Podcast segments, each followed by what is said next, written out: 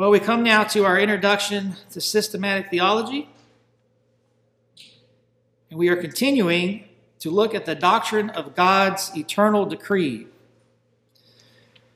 Now, if you recall, in the last two lessons, we considered the nature and extent of God's decree.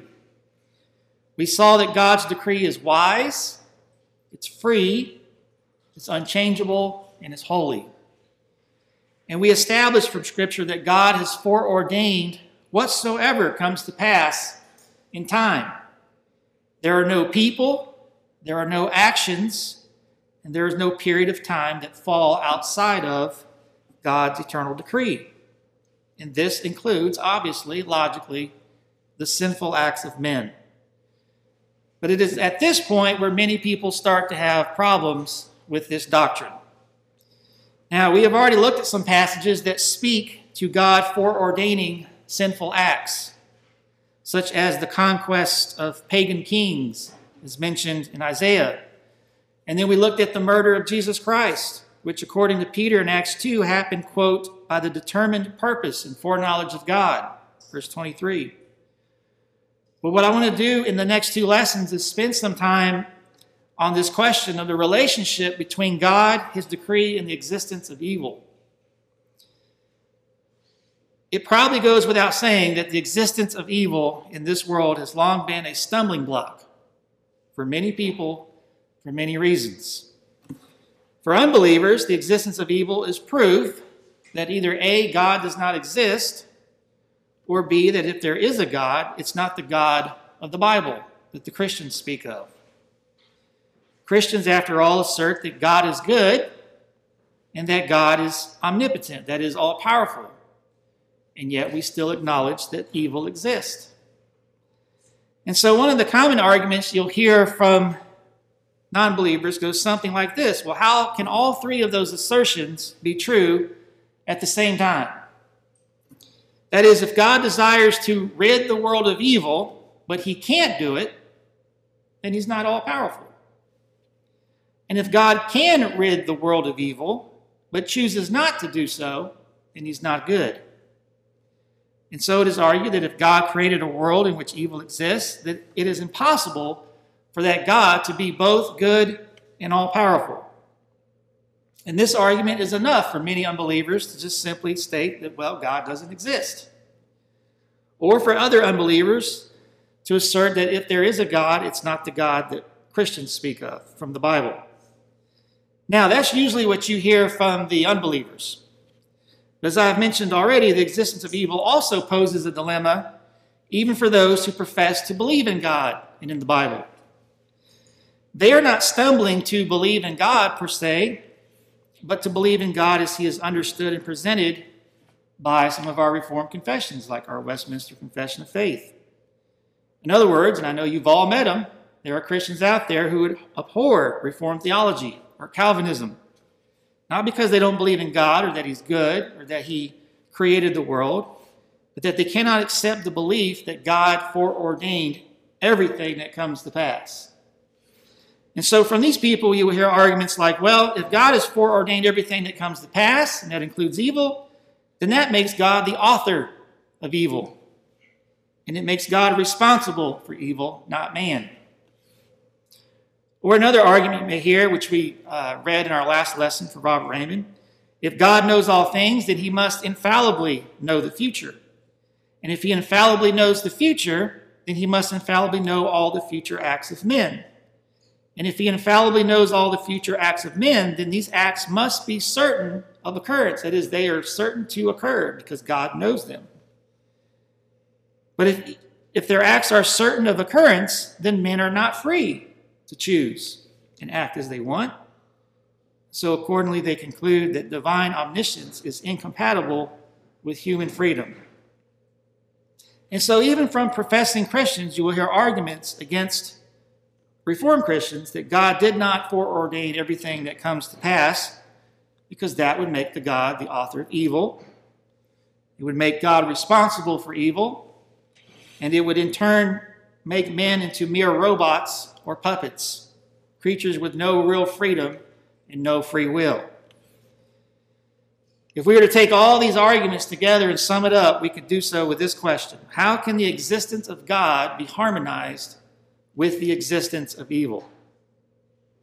Well, as the late and great Reformed Presbyterian theologian and philosopher Gordon H. Clark wrote, the system known as Calvinism and expressed in the Westminster Confession of Faith offers a satisfactory and completely logical answer. And I want to talk about what that answer is and defend it. But before we do, let's consider some alternatives and why they fail. First, one solution to harmonizing the existence of God with the existence of evil is to simply avoid the problem altogether by positing that God does not exist to begin with. That would seem like an easy solution, right? Now, obviously, for us, that's completely out of the question, but for atheists, it's not. For them, this is the simplest and best way to resolve the problem. If you get rid of God, you get rid of the problem. In his book, Atheism The Case Against God, George Smith writes briefly The problem of evil is this. If God knows there is evil but cannot prevent it, he is not omnipotent. If God knows there is evil and cannot or can prevent it, but desires not to, he is not omnibenevolent. But as another late and great Reformed Presbyterian theologian, Greg Bahnsen, once asked, for whom is evil logically a problem? That is a great question, and one that apparently a lot of unbelievers don't fully appreciate. Let's think about it for a second. Take those three assertions by Christians that we have already mentioned and ask yourself where does the supposed problem come into, into the picture? Is there anything logically inconsistent or a problem in asserting that one, God is good, and that two, God is all powerful? Well, the answer is no. Those two premises alone are not the problem, we are told. Rather, we are told that the problem arrives when we add the third premise that evil exists. But notice something here. This is what Greg Bahnsen points out. Notice that the unbeliever must assert that evil does, in fact, exist in order to argue against Christians, that its existence poses a problem for Christians who believe in a good and all powerful God. But here's the kicker how does an unbeliever account for evil?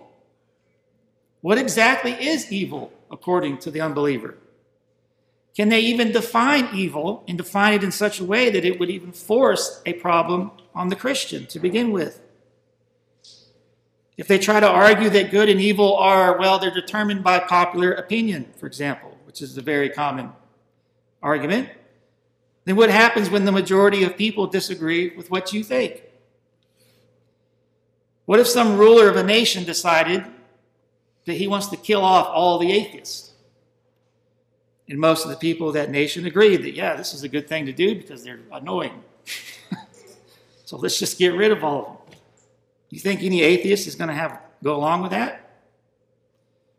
Of course not. They would be screaming from the rooftops about how wrong that is. Atheist lives matter, right?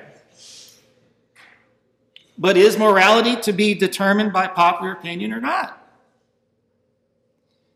We have moral relativists running around today telling us that, well, it's up to the individual to decide what is right or wrong.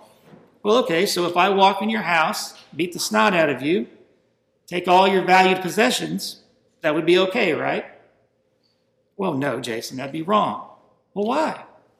Well, because you're hurting somebody. Well, so what? First of all, what is harm? And is harm even a bad thing? And is it even a bad thing all the time? You know, if a serial killer were roaming around Lakeland right now, just taking people out left and right, and our good sheriff comes with his crew and takes them out and fills them up with holes, did the sheriff harm that serial killer by filling him with lead? Yeah, I'm pretty sure he did. Was that the right thing to do? I don't know of a single atheist that would argue that it wasn't in that case.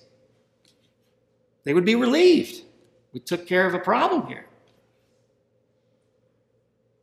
Again, that begs the question so, what is harm? what is harmful? Is harm always a bad thing or is it a good thing? Bahnsen writes, quote, unbelievers complain that certain plain facts about human experience are inconsistent with the Christian's theological beliefs about the goodness and power of God. Such a complaint requires the non Christian to assert uh, the existence of evil in this world. What, however, has been presupposed here? Both the believer and the unbeliever will want to insist that certain things are evil. For instance, cases of child abuse. And they will talk as though they take such moral judgments seriously, not simply as expressions of personal taste, preference, or subjective opinion. They will insist that such things are truly, objectively, and intrinsically evil. Even unbelievers can be shaken from their easy and glib espousals of relativism in the face of moral atrocities like war, rape, and torture. But the question, logically speaking, is how the unbeliever can make sense of taking evil seriously. Not simply as something inconvenient or unpleasant or contrary to his or her own desires. What philosophy of value or morality can the unbeliever offer which will render it meaningful to condemn such atrocity as objectively evil? The moral indignation which is expressed by unbelievers when they encounter the wicked things which transpire in this world does not comport with the theories of ethics which unbelievers espouse, theories which prove to be arbitrary or subjective or merely utilitarian or relativistic in character. On the unbeliever's worldview, there is no good reason for saying that anything is evil in nature, but only by personal choice or feeling. This is why I'm encouraged when I see unbelievers getting very indignant with some evil action as a matter of principle. Such indignation requires recourse to the absolute, unchanging, and good character of God in order to make philosophical sense. The expression of moral indignation is but personal evidence that unbelievers know this God in their heart of hearts. They refuse to let judgments about evil be reduced to subjectivism.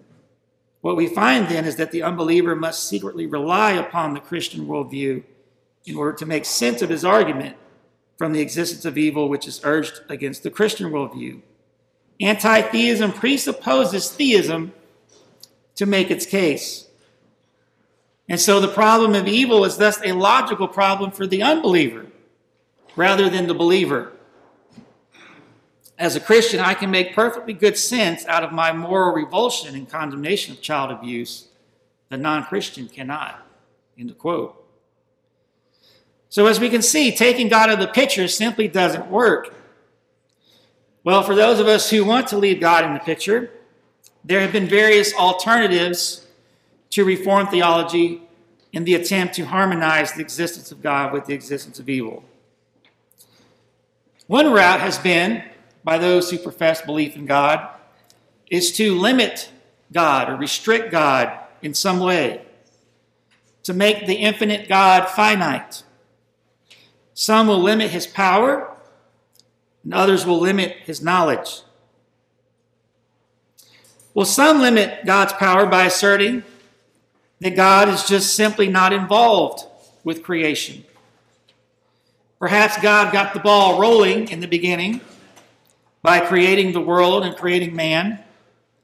But once it got rolling, he stepped back from it all and just allows it to go on and do whatever it's going to do. Well, obviously, we've seen enough scriptures in these lessons so far, especially in our last lesson, to know that this idea is false.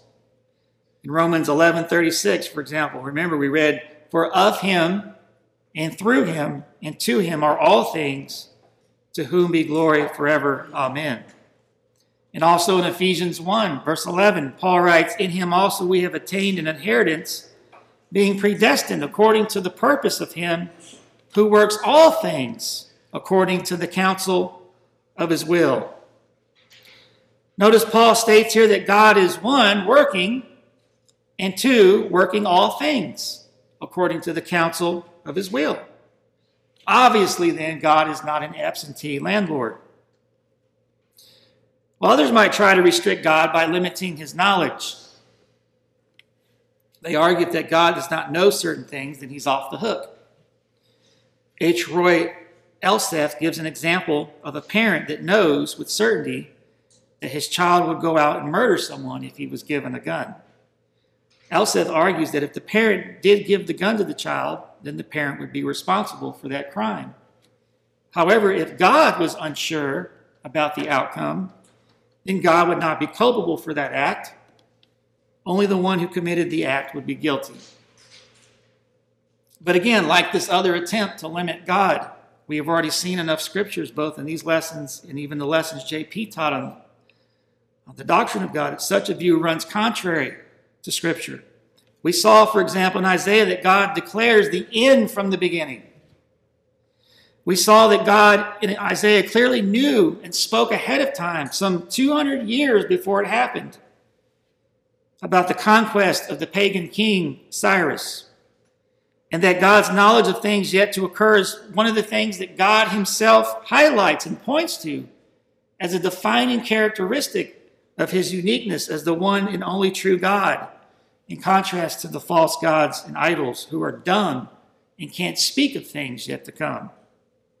Again, Isaiah 41 bring in your idols to tell us what is going to happen, declare to us things to come.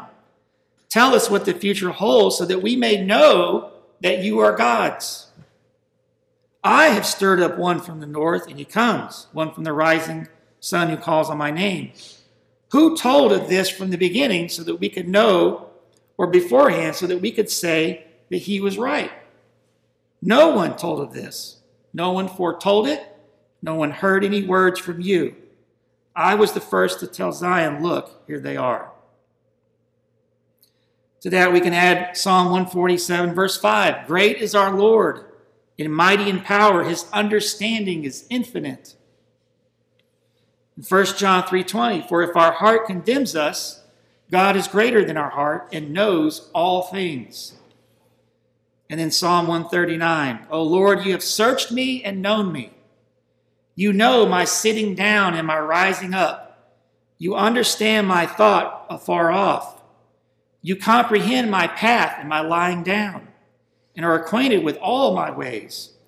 For there is not a word on my tongue, but behold, O Lord, you know it altogether. You know all things.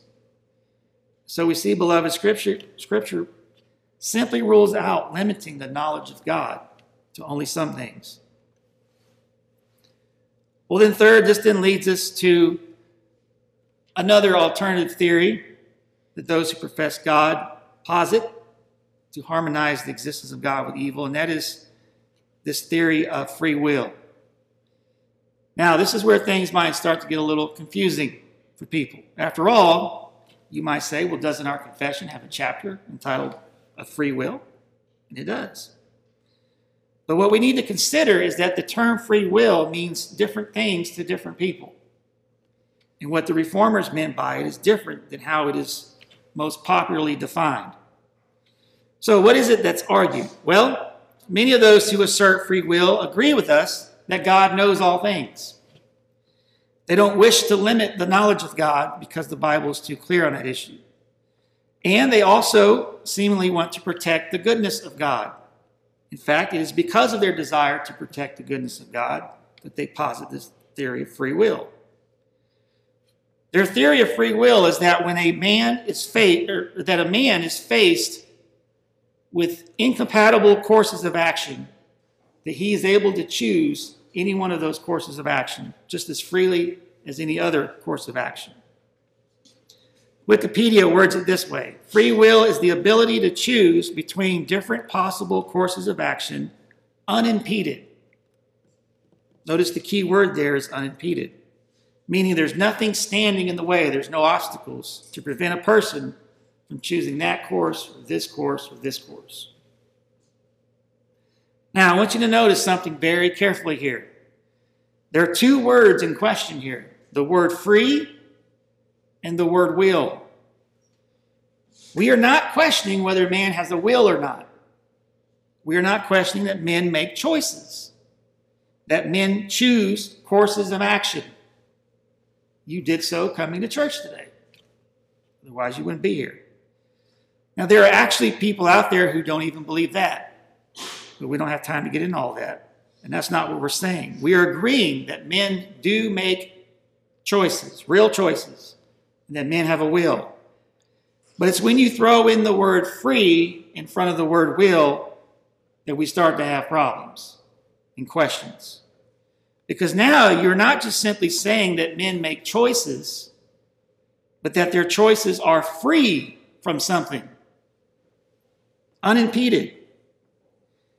It is the theory that man's choices are free from any control or influence, internally, externally, physically, or divine. And of course, in this context, it is especially that man's will is free from any determining act of God. Because after all, that's the objection, right? They say, no, God has not foreordained everything that comes to pass because he gave man free will. God knows what man is going to choose, unimpeded by anything, but God certainly did not foreordain those choices that men make. This is what, this is what we are told. But again, understand the distinction. And I'm emphasizing this because oftentimes you'll hear people object to the notion that God foreordains everything by immediately saying, oh, so you don't believe men make choices. Men don't have a will. But understand that when you say something like that, you are treating will and free will as synonyms. But they're not.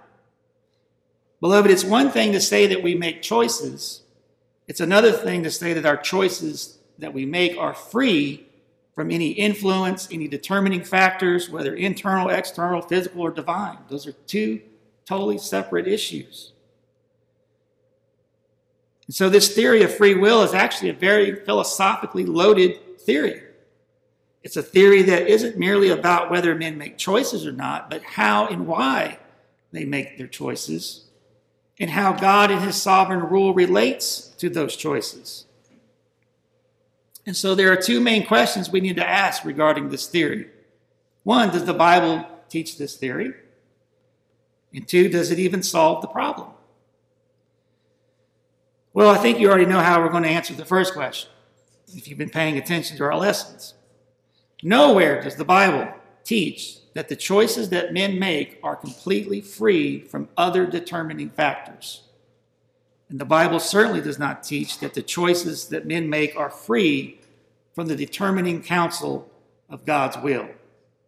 Again, I want to draw your attention to Acts chapter 2, and I keep going to this because it's such a blatant, obvious uh, example. Peter proclaims, Men of Israel, hear these words. Jesus of Nazareth, a man attested by God to you by miracles, wonders, and signs which God did through him in your midst, as you yourselves also know, him being delivered by the determined purpose and foreknowledge of God, you have taken by lawless hands, have crucified and put to death, whom God raised up, having loosed the pains of death because it was not possible that he should be held by it. Now, notice the two truths that this passage upholds for us. First, that the murder of Christ was at the hands of lawless men. These men made real choices, and they chose to murder Christ, and they are held accountable to God for those, that evil choice. But notice too, the murder of Christ occurred, quote, by the determined purpose and foreknowledge of God. Clearly, then, this evil act was not free in the sense in which free willers maintain. The Bible has no problem asserting that one, men chose to do something evil, and that two, such choices happened according to God's determined purpose and plan. Well, Jason, I guess it's just a contradiction. I mean, it, or at least it's an apparent contradiction. But, beloved, it's not even a contradiction. It's not even an apparent contradiction. Remember that a contradiction exists when we say that something is and is not at the same time and in the same sense. So if we assert that God decrees all things, what is the contradictory assertion to that? That God did not decree all things. And so, if a person argues that God decreed all things, but then turns right around and argues that, well, God didn't decree the choices of men, now you've got a contradiction. Because either he decreed all things or he didn't. And to maintain both is irrational and foolish. But, beloved, do we create a contradiction in saying that God, by God decreeing all things, that he includes the choices that men make? No, it's not a contradiction. In fact, the point that we are making about the choices of men is merely an extension of the assertion that God decreed all things. We are simply detailing or unfolding what the all is included in the all things. Again, no contradiction exists until you take that word choice or that word will and define it in such a way that you remove God in his sovereign rule out of the equation, which is what people practically do when they argue for free will. And of course, the Bible does no such thing. Over and over and over again, as we have already seen, the Bible upholds those two realities that men make choices and that those choices are not free from God's determined purpose and plan. Furthermore, does the assertion of free will even resolve the problem to begin with? I love something that Gordon Clark points out here. Clark wrote a chapter called God and Evil. I highly recommend you read it. He writes, quote, let us assume that man's will is free, in the sense we're talking about. Let us assume that these questions have been answered in the affirmative. It would still remain to be shown that free will solves the problem of evil. This then is the immediate inquiry. Is the theory of free will, even if true, a satisfactory explanation of evil in a world created by God. Reasons, compelling reasons, will now be given for a negative answer. Even if men were, were as able to choose good as evil, even if a sinner could choose Christ just as easily as he could reject him, it would be totally irrelevant to the fundamental problem. Free will was put forward to relieve God of responsibility for sin, but this it does not do. And then Clark gives this helpful analogy to drive this point home. Listen to this analogy. Suppose there was a lifeguard stationed on a dangerous beach. That's not hard for us to imagine, living here in Florida. In the breakers, a boy is being sucked out to sea by a strong undertow. He cannot swim. He will drown without powerful aid. It will have to be powerful, for as drowning sinners do, he will struggle against his rescuer. But the lifeguard simply sits on his high chair and watches him drown. Perhaps he may shout a few words of advice and say, Hey, use your free will. After all, it was of his own free will that the boy went off into the surf. The guard didn't push him in there or interfere with him in any way.